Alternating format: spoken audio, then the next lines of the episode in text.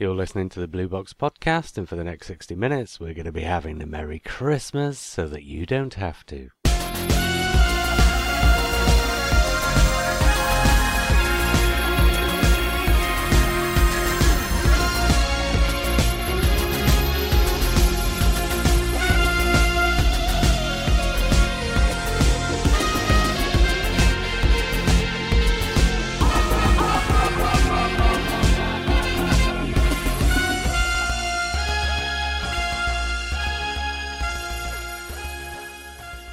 Hello, my name is Toby Hadoke, and I'm sure you know my work of playing Second Scarce Robber in an episode of Crime Watch once, and Man from Antonio in the 1989 Ludlow Festival production of The Merchant of Venice. I do stuff to do with Doctor Who occasionally as well. Fair enough, Toby. I should have I should have expected that, shouldn't I?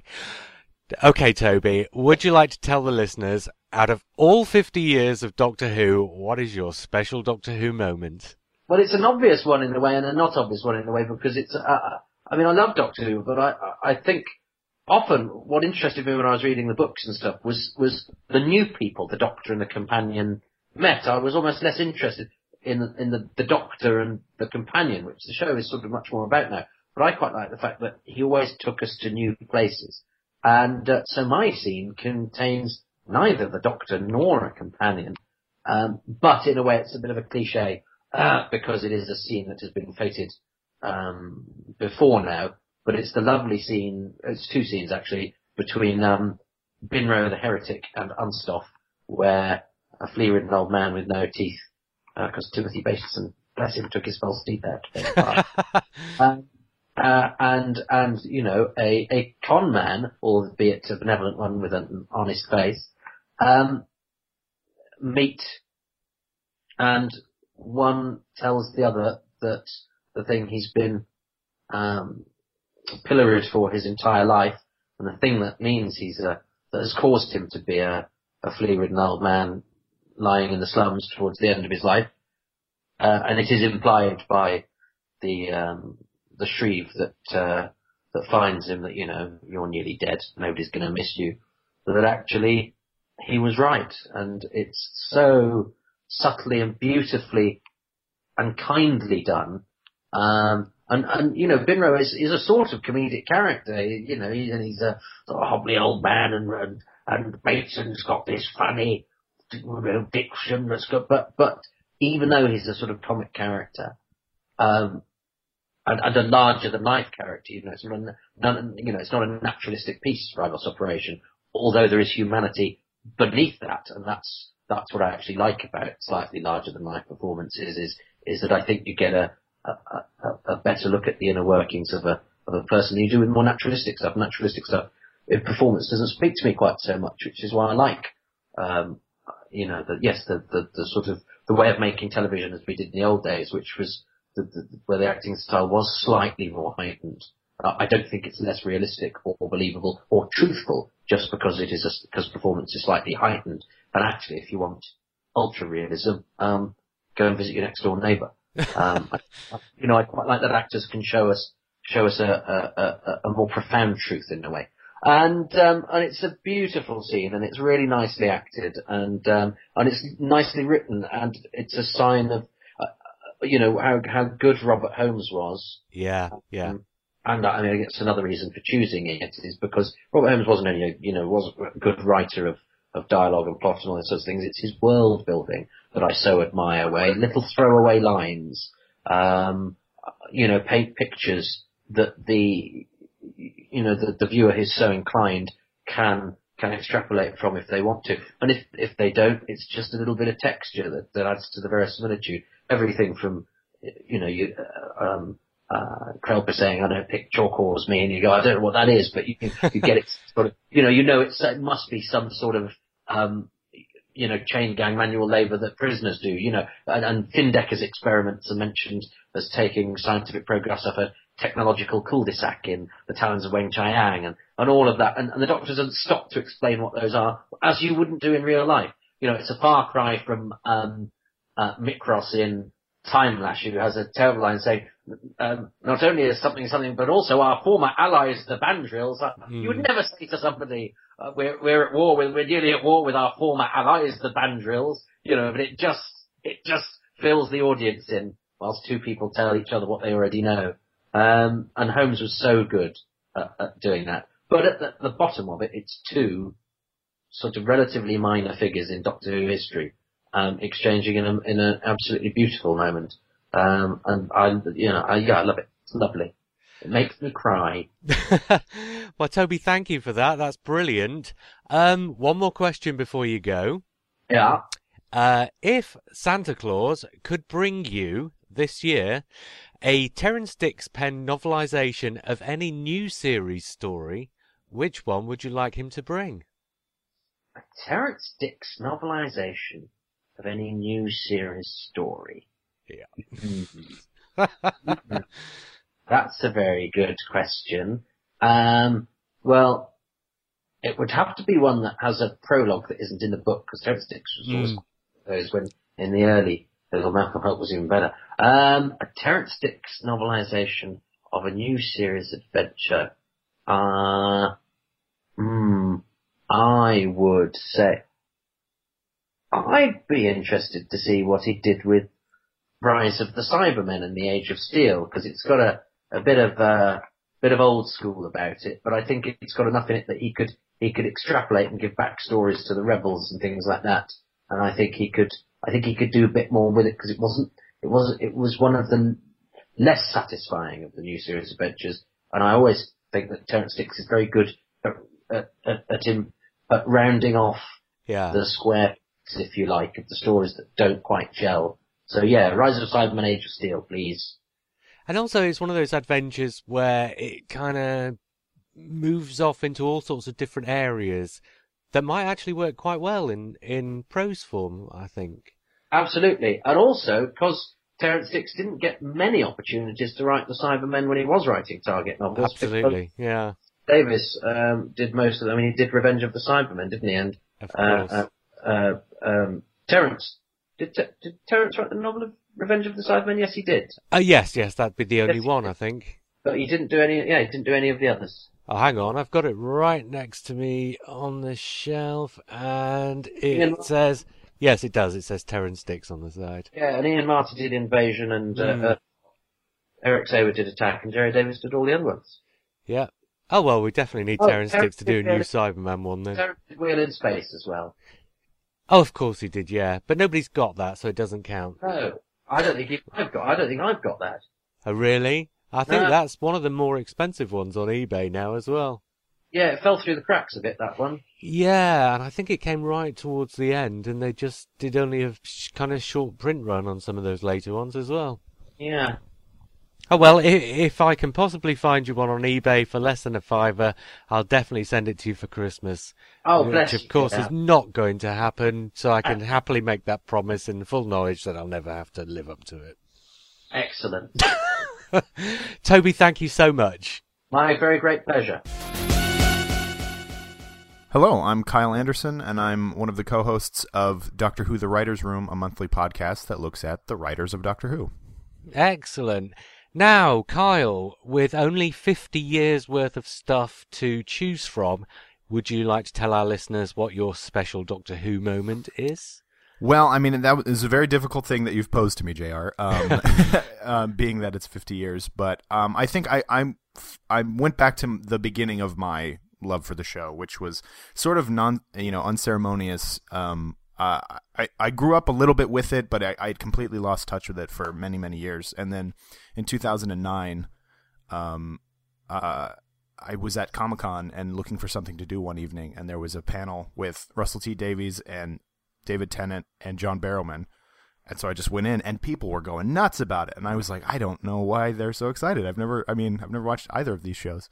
Um, and then, but that kind of got the germ in my head, um, thinking. And then some random day, pardon me, before I uh, went to work one day, I was looking for something to watch, and BBC America on Demand had one episode of Doctor Who, and it was Father's Day from Series One. And so I watched. How bizarre it. is that? I know, strange, very strange. Um, so they must have been doing a replay of of the Eccleston stuff because this was like I said, 2009, um, and and so I just was like, all right, I mean, I'll give it a watch, and then um, I was just kind of blown away by I mean, it, it definitely looked like a lot of the British drama that I've seen, you know, as far as the the quality of the the tape, um, but it it was it, just the storytelling was so interesting, and and the I didn't know who Rose was at that point. I didn't, you know, I b- barely remembered who the Doctor was from my youth, um, and it was just kind of he was so alien in that story and that and and yet the the story itself was so human and that really kind of spoke to me because you know who wouldn't Right, if, yeah. if their their father died at such a young age or when they, when she was such a young person why wouldn't you want to go back and see that and then try to stop it and all this stuff that you know a kid would do a you know a person who doesn't quite understand time travel and then the doctor basically being like well all right you guys this is your fault i'm not doing anything and then there's that moment that which i think is what got me to keep watching which is when he he's talking to the some of some of the other patrons of the church Mm. and they're just talking about their life or whatever. And he he says all right i will save you. And i was just like wow that is such a weird a weird stance to take. And i i, I you know i it really made me want to go and watch more. But then of course at that point i was like oh i'll only watch the eccleston stuff. I'm not going to get that involved. And that was just a fool's errand because of course within a year i'm watching hartnell and troughton and stuff And just- actually, you kind of caught it quite well because by that point, the new series was also established enough that you had quite a substantial chunk of new series to catch up on as well. Absolutely, yeah. On uh, it was the first series, first, second, and third series were all on Netflix at that point. So after I watched Father's Day, I was like, well, you know, let's let's see what the the beginning is like. And so I could just watch. And I when I finished Parting of the Ways, I was like, all right, I'm done. And then like literally an hour later, I was like, well, let's see what this David Tennant fella's like. and um, and then I just watched that. And then series four wasn't on Netflix yet, so I purchased it on iTunes. Uh, that's how much I wanted to watch the next series. And so Wow. I, I caught up to the point where I could watch the end of time at, at home. I mean, it was a day late in the United States, but um, I was able to watch it more relatively live, and so and I was like, wow, I did I did pretty well watching four full series of television Yeah, not in bad. a few months. Yeah, I, you know, I almost sometimes wish that I could, you know, catch new Doctor Who like that myself because, you know, having to wait a week for the next episode can be so agonizing. And yet you just sort of press next and there you were.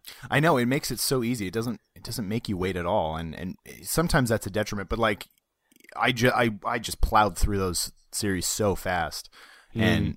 And it just got me going. And then that's when I started watching the old stuff too, and it was just it it all cascaded very quickly. But so your special Doctor Who moment then would be Father's Day. Mm-hmm. Mm. And it's it's still one of my favorite episodes. Um, It's a it- great episode. Absolutely, and it's it's relatively simple, but it's you know it's got everything that I like, which is time. Excuse me, time looping, Mm. and you know, it- being implications of time travel, which I think is really uh, kind of underused on the show. But um, And it's kind of an atypical episode as well, but at the same time that it's quite a nice introduction because it kind of gently gets you in without all the sort of big drama, monsters. it kind of eases you in without being too distancing, if you know Mhm. what I mean. definitely, like I said, I didn't really know what was going on, but I was still like, oh, I'm I'm into this. Like I I know Yeah. I know who it- you know I can I can gather who everybody is. Right, Kyle, before you go then, seeing as Mhm. it's Christmas, I've got one more question for you, and it will be if Santa Claus could bring you uh, a fully animated missing story of any episode length, which story would you like it to be? Mm, fully animated. I think I would go with uh, maybe Evil of the Daleks. That one I've always loved ever since I listened to. And I'm not a big fan of listening to the the audios, um, Mm. if I can really help it. But that one like had me engaged the entire time. I know I know like conventional wisdom is that Power of the Daleks is better maybe, but uh, Evil of the Daleks was like absolutely one of my favorite ones. So I I'd love to get that one in a in a animated DVD. Okay, well, I'll see if I can get in touch with him and make that happen for you. Oh my god. you are Santa Claus. Kyle, thank you so much. Thank you, JR. This is Lee wishing you a Merry Christmas. Hi, I'm Matthew Jacobs. I wrote the uh, Paul McGann TV movie that was broadcast in 1996. Hello, Matt. And for our listeners, would you like to tell them what is your special Doctor Who moment? Well, the the Doctor Who moments that spring to mind are primarily Doctor Who moments that happened when I was a child because those are the ones that normally stick with you. Um, and for me, um, actually, the first Doctor Who moment that really sticks in my mind, and I don't know how much of this is a is a uh, a memory myth, as it were, um, something that some, because I was very young, and every Saturday we lived in Harlow. Um, every Saturday, um, my mum would take uh, myself and my brother off to um, the store to do the shopping for the week, and then we'd come back. It was almost like a ritual. We'd watch the uh, was it the pools being Yeah. announced, um, and we'd all get excited to to watch the uh, to watch the show, and this is a literal behind the sofa moment, um, and with the Daleks came on, and I was frightened, you know, and, and we, we went behind the sofa, and the Daleks were going, exterminate, exterminate, and we had a small, very crappy TV, and smoke started coming out of the TV, um, and uh, this is a combination of those two things. I hope those two things actually happened together, uh, but I think uh, maybe they didn't, but certainly that's my memory um, of the two things happening together. I remember Dad was running a local fete in in I think it was Old Harlow, and he managed to convince the doctor's partner. Oh my God, it was Hartnell's partner. What was her name? She was very cute. She was very sweet, and I had a little bit of a crush on her. And I was, and I was, uh, um, you know, I was, I don't know how old. Oh, I would have been about, I don't know, eleven or something. And and uh, we were running the fete. I was wait. We picked her up from the train station, and I was completely quiet and sort of red faced and embarrassed. And then we went to the fete, and Dad said, "Take this guitar, and you can go around and be a minstrel." Um, well, the only piece of music I knew how to play was Leonard Cohen's um, "Suzanne Takes You Down." Really miserable piece of music. Yeah, I bet that went down really well. well, so I was going around the uh, the fete, the carnival, and she was signing autographs, and I was too nervous to say hello, and I was uh, playing Leonard Cohen in the troubadour's outfit. And when I went to see the um, show being recorded, and um, Rex Tucker, who was the director, came down and said hello, and and uh, they were very nice. It was my birthday. It was a big treat, and they put me in a chair just behind. It was, it was the gunfighters, just behind the uh, um, barroom set, and I was sitting beside a camera, um, and I they'd given me um, a set of headphones and a monitor to look at, and basically the camera would slide back the mirror behind the bar every and poke its lens through every time they wanted to get a reverse shot. And I just sat there and I was listening to the director up in the galley, gallery calling the shots. And it really was like a dream come true because there were two heroes, both my father and the doctor, and I was there on that day. And I think many ways, you know, that was the day when I kind of fell in love with the idea of making movies.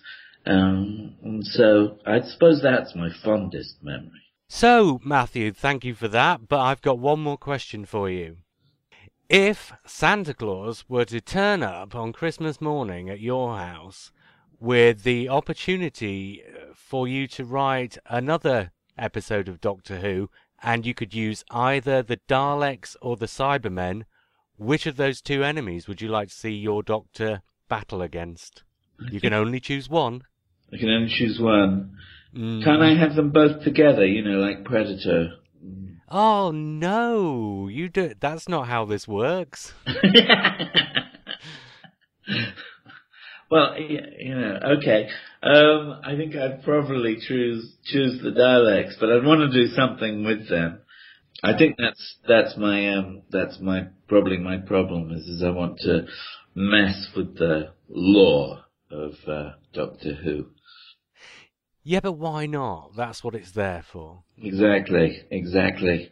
Uh, Any good writer would want to, uh, you know, bring his own thing to the table, wouldn't he? Yeah, well, there's something of a sort of a, um, you know, a religious um, fervor about Doctor Who that grew up. I think really blossomed when he wasn't on the screen in the same way, at the risk of being um, irreverent or heretical or whatever, in the same way as when you know the minute Christ got killed and then was resurrected and then went away again suddenly we end up having churches and we have all sorts Mm. of things. So it's almost it's almost that, and I think that and I think that was almost kind of a shame um, because it took away the anarchy that was there in the original in the original series. Matthew, thank you so much for that. Hi, I'm David J. Howe, and I run Telos Publishing. Excellent. And David, would you like to tell uh, the listeners what your special Doctor Who moment is? Well, the moment I've chosen out of a great many that I have is when Telos Publishing got the license from the BBC to publish an original range of Doctor Who novellas. This happened back in 1999, I think it was, or it might have been 2000. Um, um, my memory is a little bit shaky on the details. We'd been publishing, um, or I'd been publishing Doctor Who related material for a great many years. I did a fanzine. My first fanzine was called um, the Surbiton Doctor Who Appreciation Society Local Group Magazine. It had a really snappy title, um, and that was way back in 1977 that that first started to be published. I then did um, another fanzine called Oracle, and then with um, Stephen James Walker and Mark Stammers, we went on to do the Frame Mm. magazine, which got a lot of good feedback. Um, and from the frame, we then ended up um, writing the, the books for Virgin, so the Handbook series and the Decade series and so on and so forth. So I, I've kind of been involved in writing and publishing and all sorts of stuff for a great many years. Um, I'd And also built up a brilliant reputation as well, I might add. Oh, thank you very much. Bless you. Bless you. Um, I'd also been involved in publishing with the British Fantasy Society, um, so I'd done a few books with them. Um, so I was kind of pretty well up on printing and publishing and all these kinds of things. And it all kind of, the novellas for, for Doctor Who for Telos all came about um, almost in a, in a single leap. It, it was an in, quite an incredible re- year, really. Um, I'd started discussing with a friend in America, Arnold T. Blumberg, um, about doing a Doctor Who merchandise guide. And the first version of that, the uh, the Howe's Transcendental Toy Box book, came about in um, I think it was about 2000 or 2001 or something, um, because there was so much work involved in putting it together. And uh, at that time, I'd for no reason whatsoever bought a domain name, um, telos.co.uk. It was at that time when um, domain names were all the rage, yeah, and you know you had to kind of get your own name Oh yeah, as, yeah. as, as a domain name. I don't know if you remember the sort of the, the, the great domain name gold rush of Yeah. 1999 when suddenly everybody could have their own domain name. So I went out and I bought Howe's Who, which I still have, which is where my blog and all my information is. Um, and then I was just looking around for another domain. Um, because I, I thought well, that's, that's kind of cool. This, you know, it's kind of fun. So, so I looked up, you know, Doctor Who and Dalek and Skaro and Gallifrey and Time Lord and all sorts of things, and they'd all gone. They'd all been taken. And then when I got to Telos, it was available.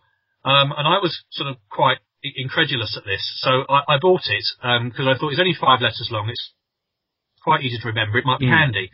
So I, I bought telos.co.uk, and then when we did the book with Arnold, um, we decided to just use that as the promotional tool for the book. So I had a domain name that I could point a web page at, and so we could promote the book through the domain name. So we put the word Telos on the spine of the first edition of that um, toy box book. So it wasn't really a Telos book. And then what happened was that I was doing another book with the British Fantasy Society as it happened, which was a collection of short stories inspired by the horror Channel 5 television series Urban Gothic, um, which was uh, which was on back then, which I absolutely loved. So we got the rights from the production company to do this tie-in book, um, and so that was kind of going forward. And at the same sort of time, um, we'd seen that um, a friend of mine from the, the BFS, um, a guy called Pete Crowther, had set up a publishing house called PS Publishing um, that was doing some good work in publishing novellas by various horror and fantasy authors. And I thought to myself, well, we could do some Doctor Who ones with those. That's a good idea. You know, the novella's quite a nice format. It's it's anything between you know 20 and 40,000 words. It's quite short. You can tell a good story in that sort of length. It's kind of Um, a Terrance Dicks kind of a And length it's, and it's exactly, it's the kind of the Terrance Dicks target novel kind of length as well. So I thought we could probably do something with this. So I, I put together a business proposal and we went to the BBC. This is myself and Steve Walker because I, I, I, I like working with Steve. He's, he's very, very, um, good at all sorts of different things and we get on really, really well and still do. Um, so I like working with Steve. So, um, we put together this, this business proposal and we went to the BBC with it and said, could we do some novellas, please? Um, much to our amazement, they said, yes, we'll, we'll license you to do that. And when we picked ourselves up off the ground, um, they, they then said, but we won't license you. Um, we'll only license a limited company. You have to be a limited company um, Right. to be able to do this. So we kind of went away and um, looked at it all and said, well, let's set up, you know, a publishing company then. We'll, we'll set up a, we'll buy, we'll buy a company kind of thing as you do. Mm. And well, what should we call it? And I was like, well, I've got a domain name called Telos. Why don't we call it Telos Publishing? Um, so that's what we did. We, we set up Telos Publishing, um, relatively easy to do. Steve and I kind of became the directors and away we went. So we had the license to do these Doctor Who novellas. And then there was the question of, well, well how are we going to do this? Um, and basically we, we had an enormous amount of fun um, going out, you know, emailing, writing to, talking to all the contacts that I had um, from the kind of the horror writing sphere because I'd, I'd been doing the um, book review column in Starburst for many, Oh, many years, Mm. um, a magazine that you know well, JR Absolutely. in its current incarnation. So, as I said, I, I, I did the, was doing the book review column for Starburst uh, and indeed for Shivers, which was the horror magazine that uh, Visual Imagination did. Mm. And um, through that, I'd, I'd obviously got an awful lot of contact with publishers, with authors. I, I knew an awful lot of people, um, and indeed still do. Um, so we called on all of those, um, which is how we managed to get Kim Newman to do the first one, Time and Relative, which Oh, we were absolutely over the moon about. It was such a good story. And at that time, the first time that anything, I think, had ever been set in print before the TV series. Um, it the- hadn't been. The, the BBC were okay with that then. The BBC were, were, were okay with most of the things that we were doing. Um, as the novellas went on, it became increasingly challenging um, dealing with the BBC. Um, they were they were quite specific and quite picky. Um, I guess in retrospect that was their job because it's their license. But when Yeah. you're trying to do something that's creative and you're trying to kind of push the envelope a little bit, all of which we had said in our proposal, to then find ourselves blocked at almost every turn was somewhat frustrating. Yeah. Um, uh, it, it did become increasingly difficult. Um, I remember there were questions about, I think the second one, Citadel of Dreams. Um, in the original version, Dave Stone had got something where the, the doctor, I think, introduces a drug or something into the water system from memory. Um, and the BBC weren't very happy about the doctor drugging people. Um, and so I think that either had to be amended or we had to kind of, you know, finesse our ways around it somehow. Yeah. Um, but yeah, no, we had a great lot of fun working with an awful lot of really lovely authors in pulling together this range of books. And you've um, got to do original Doctor Who fiction, which not many people get to do. Absolutely, and it, it still gives me immense pleasure that that series, I think we did 13 books in total or something, um, that that series of books is still cited by some people as the absolute best range of Doctor Who fiction that there has ever been in terms of, of consistent quality. and Um, as for pushing the envelope, I'm always, I'm never averse to a little bit of that. No, absolutely. And at the time, the way we pitched the series was that yes, this was going to be Doctor Who, um, but I remember lots of discussions with Kim Newman and um, the other authors that we used, Simon Clark um, and Paul McAuley, that you know, if if I wanted generic Doctor Who fiction, I, I could commission Terrance Dicks to write all of it, and it would all be brilliant Mm. because Terrance is extremely good at writing, you know, Doctor Who fiction. He's he's, he's brilliant at it. Um, but we didn't want generic Doctor Who fiction. What we wanted was a Kim Newman novel that happened to be Doctor Who, and we wanted a Paul McAuley novel that happened to be Doctor Who.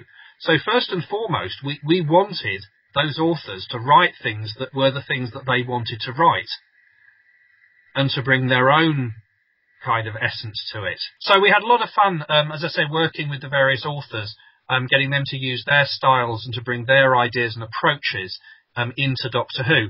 We, we saw it as giving them a chance to play in the toy box, if you like, but using their own style and their own way of working. Um, and I think for the most part, it absolutely worked. And, and, and I, hopefully everyone who worked with us on the novellas had um, a great time, you know, felt kind of happy at the end result. Um, as I say, working with the BBC was challenging. Um, it, it became increasingly um, difficult um, working with them. Um, and at the end of the day, uh, they, they declined to de- renew the license, which was Mm. a, a bit of a blow for us because we, we, we, the sales were good, we were doing well, we didn't think there was particularly a problem. Um, but for whatever their own reasons were, and they never really gave us any coherent reason as to why, um, that they declined to renew the license, which was a bit of a shame, really, and so we had to stop. Almost, Maybe, almost as soon as we got going, we had to yeah. stop. Yes, it was very short-lived. Maybe they saw the new series potentially on the horizon and decided to, uh, you know, keep everything in-house from that point. So I, I, the new season wasn't really around then. No, but it, it must have been looming in their thoughts, maybe. I don't know. about it. I, don't think it. I don't think it had been formulated to an extent that people actually knew about it, um, either, either in the BBC or outside. So, um, yeah, I mean, I think it was probably a bit of politics, Yeah. a bit of. I, I don't. I don't know. I don't know. It's, it's difficult to speculate, but um, unfortunately, we, we didn't seem to have the kind of friends in the BBC that other um, licensees had, uh, which kind of kept them protected when others kind of were allowed to go. If you see what I mean. Right, yes. So um, it was a bit difficult, but no, I'm very proud of the books, and it's certainly a great Doctor Who moment for me um, to to know that you know we put those out there, that people still love them, um, you know they still appreciate them, um, and as I say, um, although obviously there's a lot of other ranges of Doctor Who fiction out there, um, but the the general perceived opinion is that they can be a bit variable in quality. Yeah. It, it's a bit difficult, you know, when you're putting out something every month to, to Oh, maintain yeah, yeah. level of quality month in, month in, month out. Yeah, I'm sure you see this yourself um, from you know the reviews that you do and the things that you see and read and listen to and so on and Mm. so forth.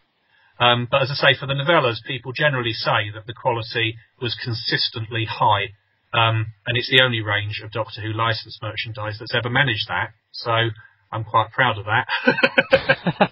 right, David, one more thing before you Yes. go. Right, a hypothetical Santa Claus question. okay. Uh, if, oh, I'm not sure quite how to phrase this, if, being a publisher, any Doctor Who personality, alive or dead, who hasn't thus far done one, were to come to you with their autobiography, whose would you most like to publish? Hypothetically, of course. Oh my word, hypothetically. Um,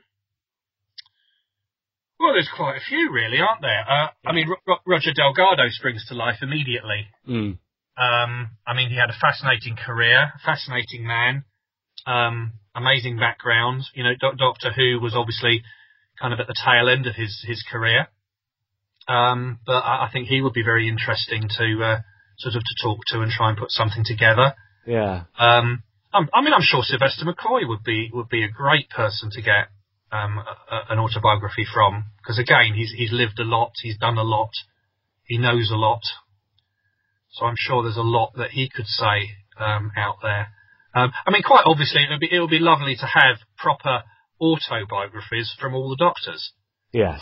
You know, um, I mean, we've we've kind of got Jon Pertwee in in as much as he he wrote the book um, Yeah. Moon Boots, which covered like the first part of his career, and then I did the kind of the Doctor Who part almost with him. So we kind of got Jon Pertwee. Tom did one. Um, Peter Davison hasn't yet. Well, none of the others have, have they? No, no. Hasn't. Colin hasn't. Sylvester hasn't. Of course, Pat Troughton's son did Yeah. his, and And- and um, so it's Hartnell and Troughton we're kind Yeah. of sing, and then and then all all of the the subsequent doctors after Tom. So I so think that- maybe you should start chasing them up. well, possibly. I, I, I Colin and Sylvester have been asked, and Peter indeed have been asked many times, and they're just not interested. Um, I guess that the, the way they look at it is that an autobiography is something you do when you're not busy, uh, and Yeah. they're they're always busy. Yeah, that's the trouble, isn't it? So um, I can understand that. Um, but yeah, that's an interesting question. So I, I, I think there's probably a, a few out there um, which are kind of interesting. So yeah, yeah, interesting, interesting. Well, thank you, David, for uh, doing this. That's been great. All right, and happy Christmas um, to you and all your podcast listeners. thank you. Hi, this is Mark, and I'd like to wish you a very Merry Christmas. Merry Christmas.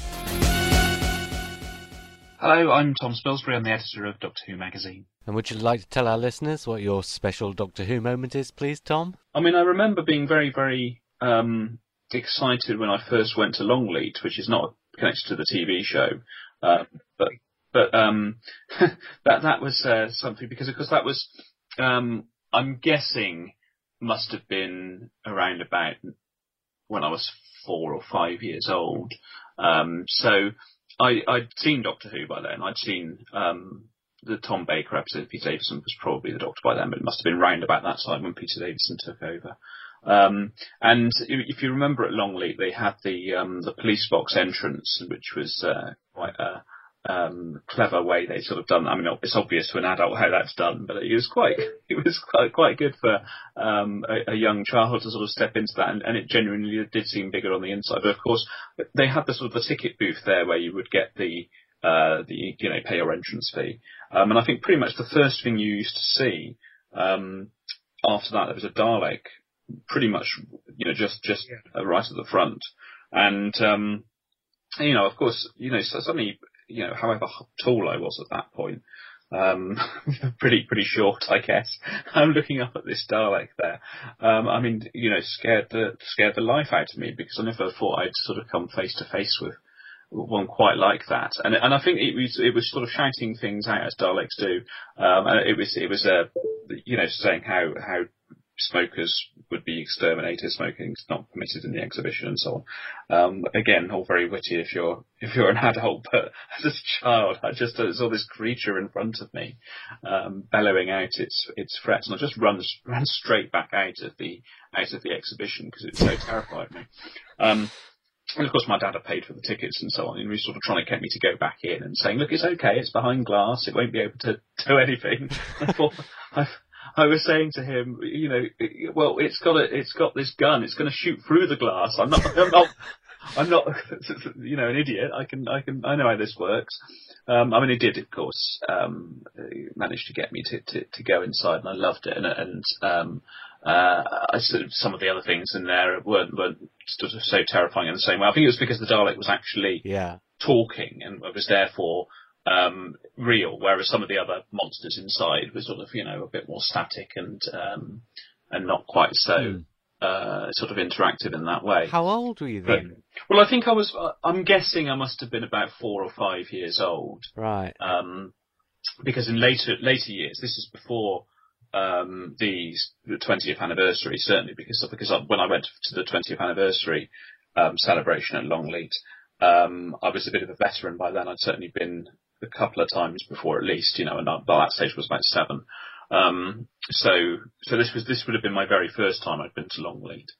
Um, and of course, you know, there, there, are loads of other great things to do there. And we, you know, we were there as a family day out and, um, and, uh, seeing the safari park and, and, and yeah. the house and so on. Um, but, you know, obviously the Doctor Who exhibition was the thing which absolutely made the day for me. And I loved it, you know, and there was the little shop and I got some postcards and a badge, I think. And, uh, you know, um, I, I think I mean, obviously, all of these things kind of add up, don't they? Because I, I used to buy the magazine then, or I bought it. My dad bought it, of course, um, and I, and I read it with him. But um, you know, and, and of course the, the program was, was on as well. But I mean, all of these things sort of add up to absolutely turning you into a proper full-on fan. I think so. So that really sticks in my mind as a as a as, as a moment, you know um, very special. And as I say, going back then, it must have been two or three years later for the for the big celebration of the 20th anniversary. Was uh, astonishing because it wasn't just the exhibition; it was the it was the full uh, everything, wasn't it? All the guests yeah. and, and uh, the the makeup tents and and uh, uh, everything that was happening there was was incredible. So, um, so I remember it used to be sort of a, it became at least a sort of you know, annual ritual to go to Longleat and see the exhibition because they'd always um, add in new props from the most recent series, so they'd always change it around a little bit. Um, and so that that was certainly something, you know, if we're going to have a sort of summer outing or, or you know, an Easter holidays outing or whatever, um, you know, it was always, well, can we go to Longleat? You know, of course we couldn't go to Longleat every time, um, but we probably did go once a year. You were quite reasonably close, I suppose. Yeah, that's right. Um, I mean, I don't, don't know if you really have a sort of uh, appreciation of this kind of thing when you're a child because you get in a car and it feels like you're driving for, for months anyway. You know, are we nearly there? Yes, and all of that. And of course, um, you know, when we used to go on summer holidays, we used to go to sort of down to Devon or, or um, other places, which would be, you know, a good good hour or two's drive, I suppose. Um, but um, you know, it was a good it was a good place to go. I think there was another exhibition up in Blackpool, so so some of my um, uh, you know friends now, I didn't know them at the time, but people like Gary Gillatt who lived in Blackpool and, and others who lived there, they they were all used to going to the Blackpool exhibition, and that was their uh, um, equivalent. But um, but yeah, Longleat was the uh, was was the thing for me, um, and I loved it. Um, and, and it was very sad when, it, of course, it fin- I think it finally closed. Um, pretty much as they were announcing the series is coming back in about. I know, yeah. Um, and they had that fire a few years before that. Um, yeah, shame really, because um, for, you know, for a long time, it was very much ahead of its time. Really, the idea of having an exhibition about um, sort of a you know a TV show like that. Um, it was, uh, you know, now we sort of take that for granted. You know, the Doctor Who experience and all of this. You know, far more sort of interactive stuff, impressive things. But you know, and I think probably if you were to compare what we have now to the Longleat exhibition, which was a few sort of props, you know, stuck up against a wall, there, you know, I'm sure it was pretty basic, really. But, um, but you know, it was it was to me through a child's eyes was you know it, it was being able to see those things I've seen on the television and absolutely believe they were real. Um, and going into the TARDIS at the end. Even then, I probably knew the TARDIS console wasn't quite right. Um, it, was, it, was, it was a slightly different version, wasn't it? It was a kind of you know a, what, what the, it was like someone had built it, kind of having seen a photo and not got it quite right. And I remember they had the, the pictures of all the doctors sort of round the um, uh, round the uh, control room. Um, uh, as, as, well, I think for many years they had Richard Hurndall there instead of William Hartnell, which was a bit bit um, weird. yeah, they, they, it's like oh, well, that's the first offer, isn't it? Put him in. That was a shame. but um, yeah. Anyway, there's that. That's a memory. I don't know. I can I can think of other memories. If, uh... Oh no, no, that's brilliant. Thank you. Um, one more question though before we hmm. finish. A bit of a googly question that I'm asking everybody. Okay. Um, seeing as this is for our Christmas episode, so here you go. If Santa Claus could bring you a character options toy of any character or monster that hasn't been produced yet, which one would you like it to be?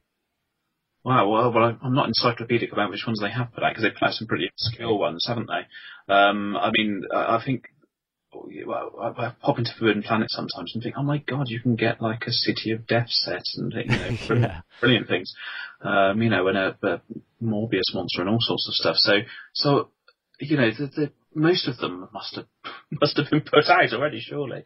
Well, I'm quite a sure few, but I mean, it's bizarre the way they've sort of picked and chosen. There's a lot of Hinchcliffe ones, but barely anything from before Pertwee or after Tom Baker. Right, yeah. Is there anything though that you'd particularly like to have as a toy that may or not may or may not be? Of course, the thing was, if if I if if I'd had them when I was a child, Mm. um, there would have been various things. Yeah, I mean, I would have loved to have had the figures that they have now as, as a child because it just didn't exist. Even the Dapol figures weren't really around when I was really young because they, they came a bit later. Um, so uh, I don't know. I mean, I had a talking K9 as a kid, but I'm sure there's a K9 that they've uh, that's that's a say that would have been uh, you know what I absolutely wanted. Um, what what haven't they put out now?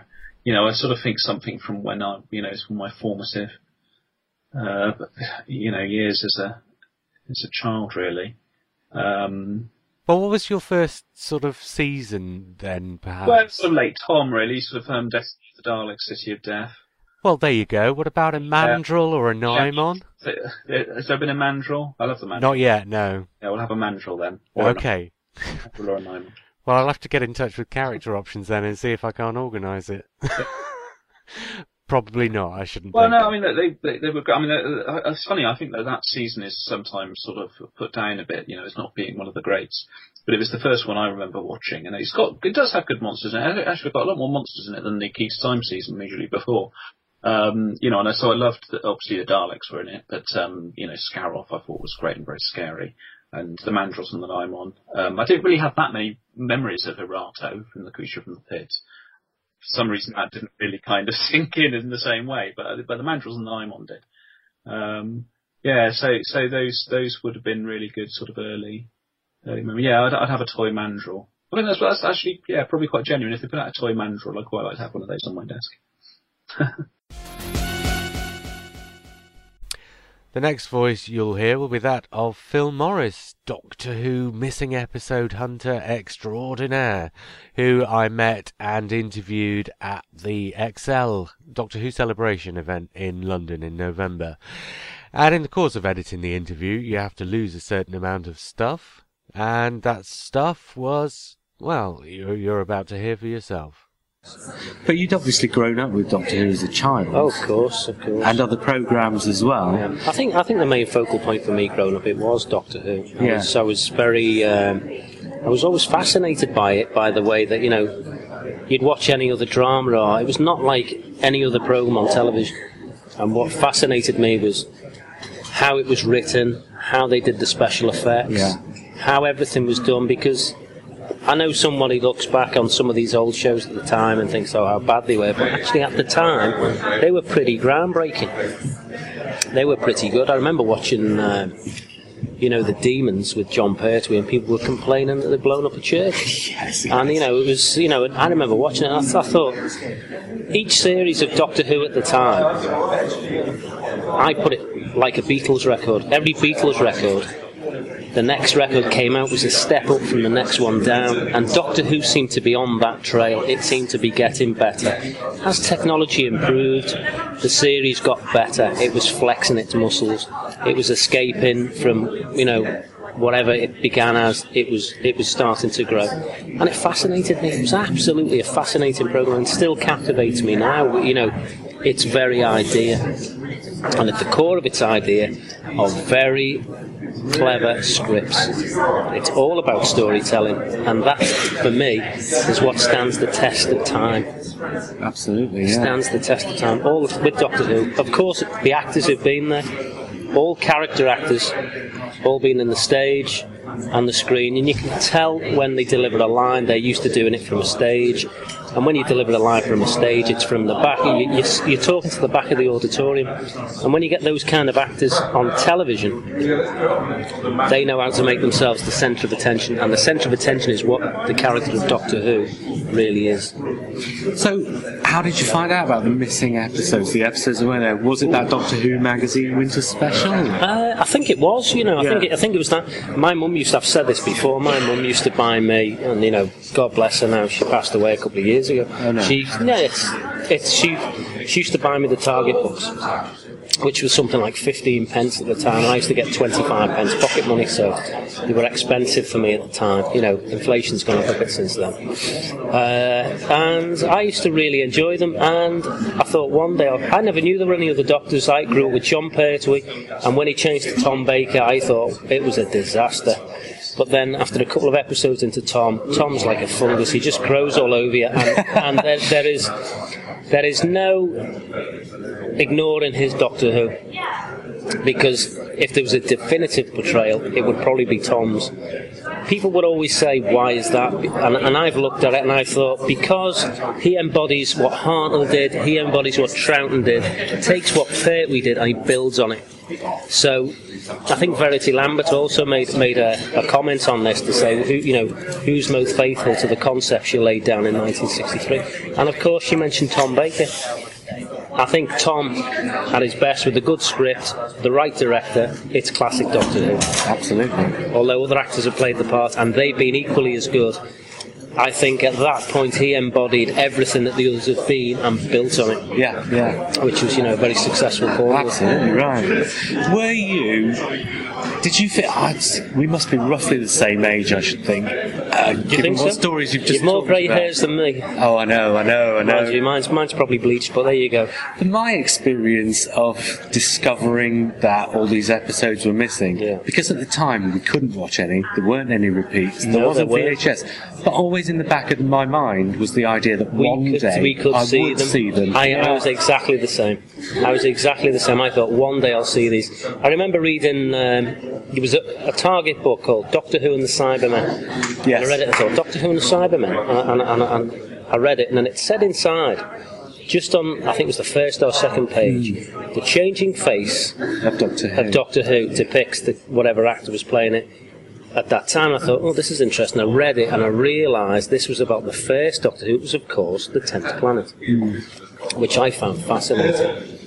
Absolutely fascinating. I, I thought the concept of the Cybermen in that original form, which is probably quite strongly what I still feel about them, you've got a creature that's it's also it's a human being that's part machine, part human, and you think to yourself, which parts are human and which parts are.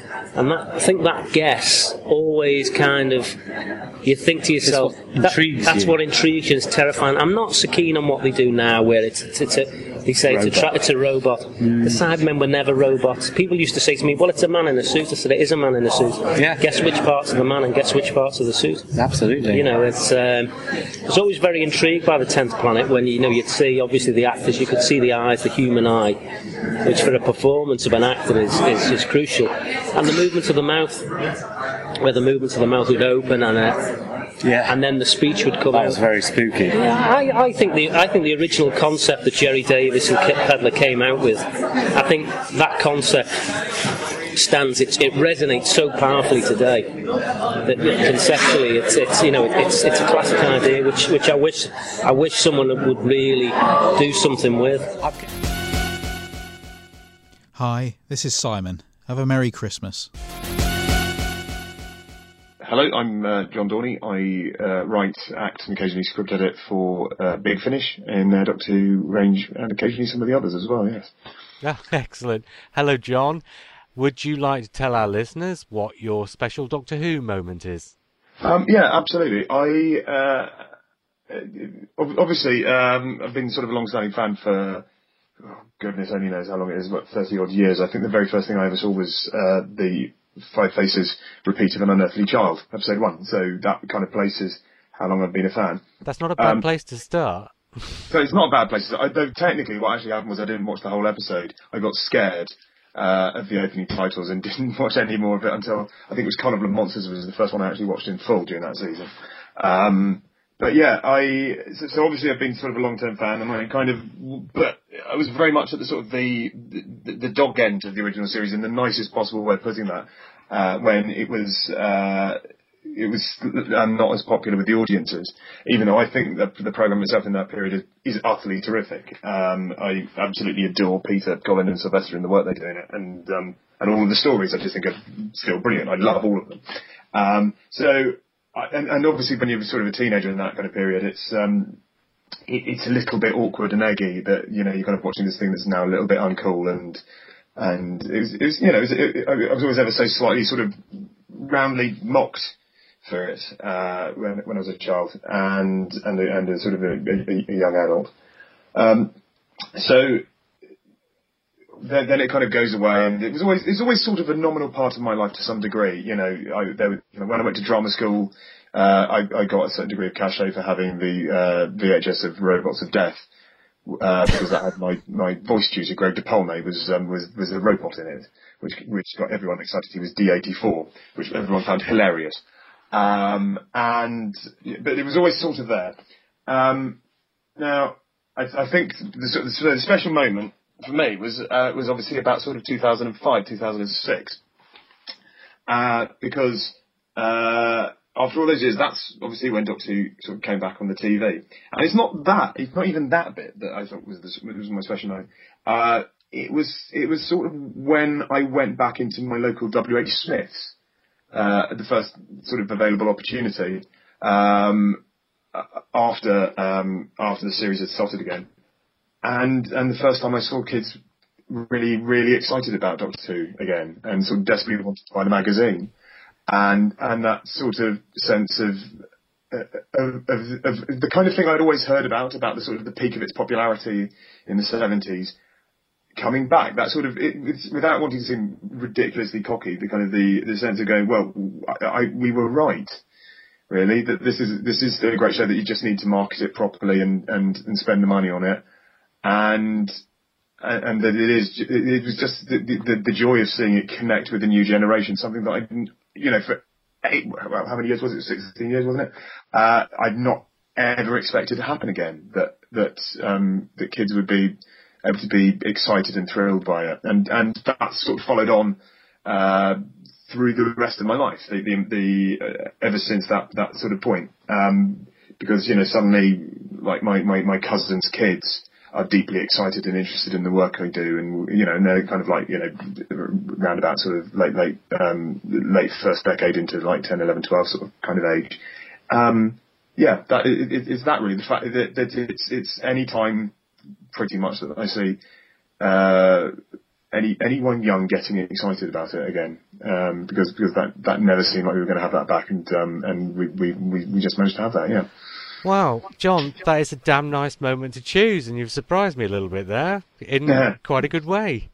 Yes, I, I, well, I'm quite chuffed. Yeah, it, it, was just it's just one that kind of struck me when I thought about it. That um, yeah, that, that it feels quite a bit special again now. So excellent. Yeah. Right, I've got one more question for you before we go, though.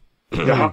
I've been asking everybody a sort of hypothetical Santa Claus question, mm-hmm. so here's one for you. Now, just recently, as we all know, hopefully our listeners will know, you had a fairly central role in the Big Finish 50th anniversary audio drama The Light at the End. I did, you, yes. You've obviously worked with a number of doctors. Now, mm-hmm. if Santa Claus, in his sack, could bring you the opportunity to work with any doctor, living or dead, that you haven't been able to work with before, mm-hmm. which one would you choose? Um, it'd be Patrick Troughton. Absolutely. I mean, having said, I feel slightly guilty in not saying William Hartnell, but um, because I, I, because I adore William Hartnell as as well. But you know, Patrick Troughton's been my favourite Doctor pretty much since uh, seeing the Three Doctors th- that sort of thirty odd years ago. Um, I, I just think he. I mean, I, I I love Hartnell. I think Hartnell's incredibly underrated, and anyone who hasn't done a sort of a solid sort of sequential look through as much of the, the early years as they can, won't quite get as much of a sense of how much he owns that part and how brilliant he is with it. But but ultimately, my heart's always going to be Troughton. I think if if, if, if I would feel I feel slightly guilty in neglecting Hartnell, but I, I think Troughton is the best actor to to play the part. If in in my absolute heart heart of hearts is an utter joy to watch from the screen. Yes, it would be Troughton.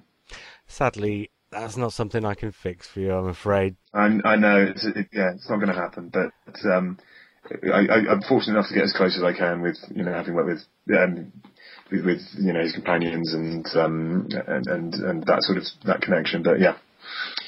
Yeah, it, it, it, a sad loss. As, as in fact, Hartnell and Pertwee both lost. So I've, I've had the joy of working with all the others though, which is which which, which is, is, is some small consolation because they're all pretty wonderful blokes as well. So Oh, well, excellent. Thank you, John. Hi, I'm Phil Ford. I've written for Doctor Who. Um, I've also written for Sarah Jane. I've also written for, for Torchwood. And more recently, I co-created Wizards vs. Aliens with Russell T Davies. Excellent. Actually, that's quite a lot of CV. Uh, would you like to share with our listeners your special Doctor Who moment, Phil? I think the the one that comes to mind is receiving the Doctor Who annual 1973 for Christmas 1973, which I can still kind of see now, and with Jon Pertwee on the cover. Um, um, yeah, that that would be it. That's the thing that comes to mind. One of those treasured Christmas presents. Well, obviously, you'd been watching the programme for a while before that happened, presumably. Yeah, I mean, it's it's curious because um, I, I I recently had a conversation with my sister because I my the first memory that I you know that I really have for, for Doctor Who is is Jon Pertwee in Inferno, and I couldn't remember watching it when Patrick Troughton was in it. But I was talking to my sister, who's 10 years older than me, not so long ago, and she remembers me uh, um, playing in a cardboard box with one of the, with one of the uh, sucker pipes from the from the Hoonick when I must have been when I would have when I would have been about six. So clearly, I actually was watching it longer than I actually remember, but my memory's not that good. oh, you must have been though. Wow! if only your memory was better, you'd be able to remember all these stories that are still missing. Oh, absolutely. That's it. That's it. Yeah. But um, yes, so I am that old. well, do you remember any of the stories from the annual?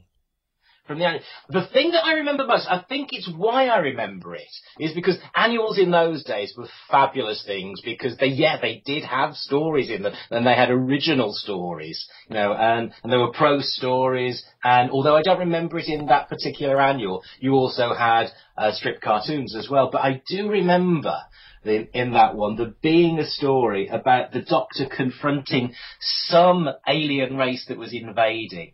And the thing I remember most of all about it was that these aliens, whoever they were, I can't remember the name of them, were impressed by um, by uh, dressing up. Which would be typical for the third Doctor. And I do remember some mention of the do- of, of, of in in this story about the Doctor with a cane, and I'm thinking I don't ever remember the Doctor actually having a cane, but, but I think that he should have done. I think maybe the people who were writing it were thinking of William Hartnell, weren't they? that may well be, but this was Jon Pertwee. So but, uh, some of the you- stories in his old annuals were just insane, weren't they? Oh, they were, but you know, but the thing, I mean, yeah, I, I suppose in some ways, I suppose they were kind of the sto- some of the stories were some of the stories that you couldn't tell on television because you wouldn't have been able to afford to do them. That's the way they should have been anyway. Um, but but yeah, I mean, I love those old annuals that you used to get way back then because in many ways they were so much more inventive, sadly, than the ones that you get now. Yeah, absolutely. And more inventive, like you say, than on you know, on a lot of occasions than the television series itself could be. Well, and sometimes sometimes actually took a few liberties from what I can recall. yeah, absolutely. You But- know, though, I think the thing about the modern TV series is that actually, every now and again, and I think Steven Moffat's particularly good at this, it does get sort of madly inventive in the same kind of way as some of those old annual stories did. Goodness, of course he does. But you know, that's that's the way it's pictured. And you know, uh, I, Steven, and Russell, and many of the others were all brought up on those annuals as well, and on the and on the comic strip adventures in in TV Twenty One and stuff like that. You know, and all those things I you know I know full well have have all got a part in our you know our heritage and in, in what brought us to be doing this. And there's there's still influences for all of us, I think. Wow. Well, thank you for that, Phil. You're very very welcome. I have one more question for you. Okay. Right. If Santa. Well, let me put it this way. As uh, one of the head writers, if not the head writer on Wizards vs. Aliens, Yes. and with Wizards vs. Aliens being set now, unlike the Sarah Jane adventures, in a completely different fictional universe to the Doctor Who universe, if you, if Santa were to bring you the opportunity to be able to use a villain or monster or some character from the Doctor Who universe in Wizards versus Aliens, which one would you use? Oh, that's that's a that's a good old question. That's a good old question. Obviously, I'd love to see our wizards going up against some Cybermen and some Daleks. But actually, the one thing that I think would kind of, in some strange way, be actually feel like a part of that universe as well, would be the Yetis. Oh, wow, that's interesting. Yeah, yeah. I think that would be really interesting. I think that would be quite fabulous. Hmm. Well, here's the question though: Would it be the robot Yeti that we had in Doctor Who, or would it be actual real Yeti? I think I mean I'd I'd love to see the robot Yeti actually, you know, because because the whole nature of Wizards versus Aliens is it's magic versus science, and the Yeti there's something magical about them. But if those if those Yetis were the robot ones as well, that kind of mixes it up the way that we would do in Wizards versus Aliens. Oh, that's a nice answer. Thank you for that, Phil. Well, that's it. That's great. Torture over. Wasn't too torturous. It was fine. Thank you very much. Well, thank you. You're very welcome. You're very very welcome. And have a Merry Christmas. You have a fabulous Christmas. Thank you. Hi, I'm Dan Starkey. Dan, could you possibly tell the listeners what your special Doctor Who moment is, please? Oh gosh, um, there are quite a few to choose from, really, because I've so far, I've obviously I watched the series a lot when I was a kid, and obviously I'm in it now. Um, I suppose so from my current sort of career, uh, my moment would probably be telling that, uh, saying when I actually found out that I was going to be in Doctor Who. That was a fairly amazing moment. I'd been to the audition, so like a week before, and I thought I'd done reasonably well, but actually being told you've got it, you can be in Doctor Who, I sort of, um, yeah, I sort of hit the ceiling really. And I was just giggling, giggling like an idiot for about 10 minutes afterwards. I'm And, uh, completely not surprised. No, absolutely. And then I was like, I phoned home, it's like phone, phone my, phone my mum and dad, and uh, they were very excited. And I, um, yeah, I think at the time, yes, I, I, I- my, my, my, I phoned my flatmate at the time when I got back, who was a very, very old friend of mine, school friend of mine, who I used to swap Doctor Who videos with, and um, he'd also helped me with uh, reading through. Um, reading through the, the, the lines for the, the audition, helped me learn my lines for the scene that I was that I was preparing. So he was uh, so he was terribly excited about that. And so uh, when he got back, we had a had a good old drink and uh, celebrated, which was great. And uh, I suppose the fact that I used to swap Doctor Who videos with him when I was a kid sort of speaks of my uh, my long relationship with the program. So I suppose the kind of um, yeah, the actual magic moment memory. One of the first things which I remember when I was a child, I must have been about three or four years old, was watching um, Tom Baker turn into Peter Davison in the end of Logopolis. Hmm. Well, I remember calling it the Gobolis I was about four because I hadn't sort of quite sort of twigged, you know, so I hadn't, hadn't listened that closely with my with my child's ears. But sort of, um, yeah, just just watching that for the first time and seeing that transformation was just was just amazing. And I think I think in common with quite a lot of people my age, I think that was that was a very strong image that sort of stuck in my mind for a long time afterwards. Well, I've got to say, Dan, I think I prefer your name for Logopolis to Christopher H. Bidmead's. The Goblins, yes. Before we go, then, one more question, and this is a sort of hypothetical Santa Claus type question. Right. But if Santa Claus on Christmas morning was to turn up with you at your house with a Yeah. script from Steven Moffat, in which uh, Strax and the rest of the gang were to appear Yeah. in a new story with any classic Doctor Who or any Doctor Who monster of your choice, who would you like Strax to meet? Oh gosh, okay. Um, right, there was. I mean, obviously, it'd be interesting having him meet more Sontarans, but um, Hmm. seeing seeing what would happen there. But I think actually because I've played them on Big Finish audios, they're immense fun. I like I'd like the Kraals to come back. yes, because they're ridiculous. Because they're great. Because they've tried to invade the Earth at least once before, and they didn't do a very good job of it. and and and there was just something about them because initially they were kind of like they were a bit of a the, the, the sort of second division of Doctor Who monsters. Hmm. But having to play them, they and the fact that they've got the voice of Zippy, and they all look as if they've got a really bad headache. They're on a planet suffused with radiation for about a thousand years, and it's like everything's just not going very well. Ah, now we're all trying to invade the Earth the second time. Let's hope it goes better this time. Um, that will be that would be quite. I think I think that will be uh, the Kraals in Victorian London. Yeah, well let, let's make it happen somehow. I do. I tell you what, I am an act, actually a fan of the Kraals. I do like them. Good. And there's a and there's one other member of this podcast who does an incredible Zippy impersonation, and oh my god, it's like having him in the room when you're doing Fantastic. that. It's Oh, a bit scary. Yes. Well, Dan, thank you so much for stopping No by problem. and sharing that. That's brilliant. Quite all right. It's a pleasure.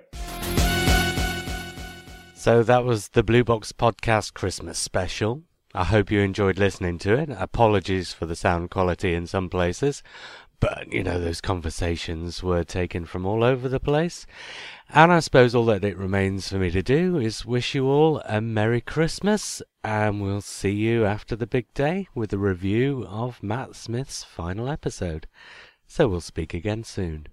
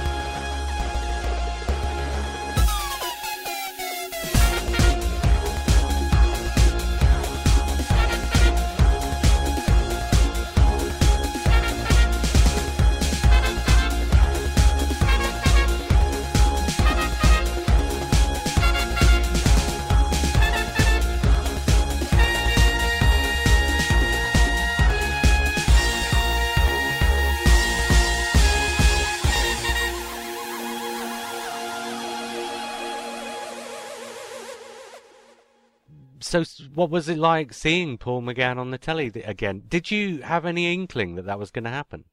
I I had no knowledge whatsoever. It was a surprise.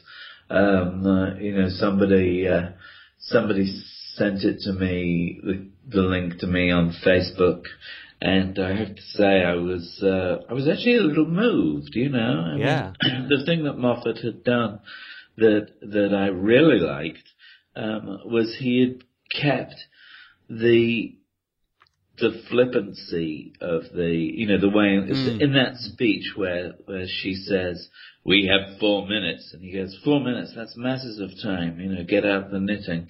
Um, or whatever he says that that that I felt was very much the Eighth Doctor, um, and uh, you know, very much those things of talking through doors and the moment I'm the nice doctor and and coming back with reverse lines. Uh, he, managed to capture that. I think he had a real challenge because there was so much exposition he was trying to cover, um, and uh, and that's always a problem, I suppose, with Doctor Who. But in in the thing of a six minute film, you know, with Yeah. you get suddenly get that line where we have four minutes left, um, uh, in which a lot of, a lot of stuff had to be explained, um, and I think that's you know, that, and he did it very very well.